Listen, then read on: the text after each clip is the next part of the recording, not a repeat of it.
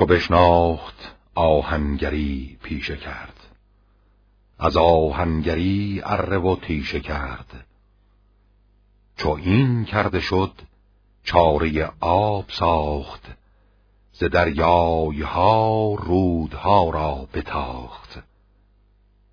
به جوی و به رود آبها راه کرد. به فرخندگی رنج کوتاه کرد. چراگاه مردم بدان برفزود. پراگند پس تخم و کشت و درود.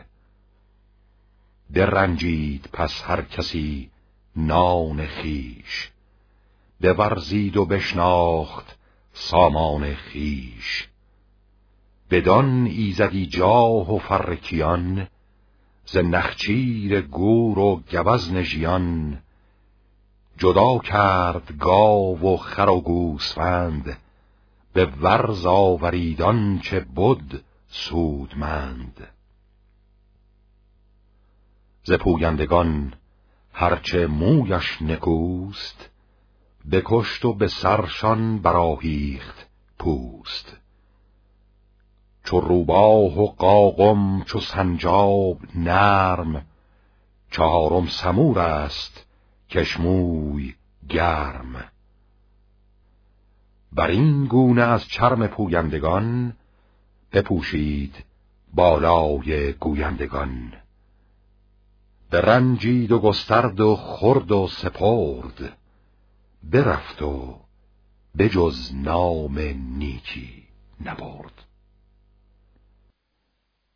بسی رنج بردن در آن روزگار به افسون و اندیشه بیشمار.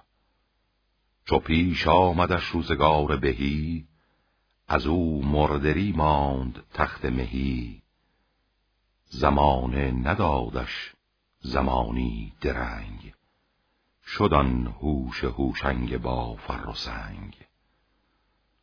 نپیوست خواهد جهان با تو مهر ننیز آشکارا نمایت چهر.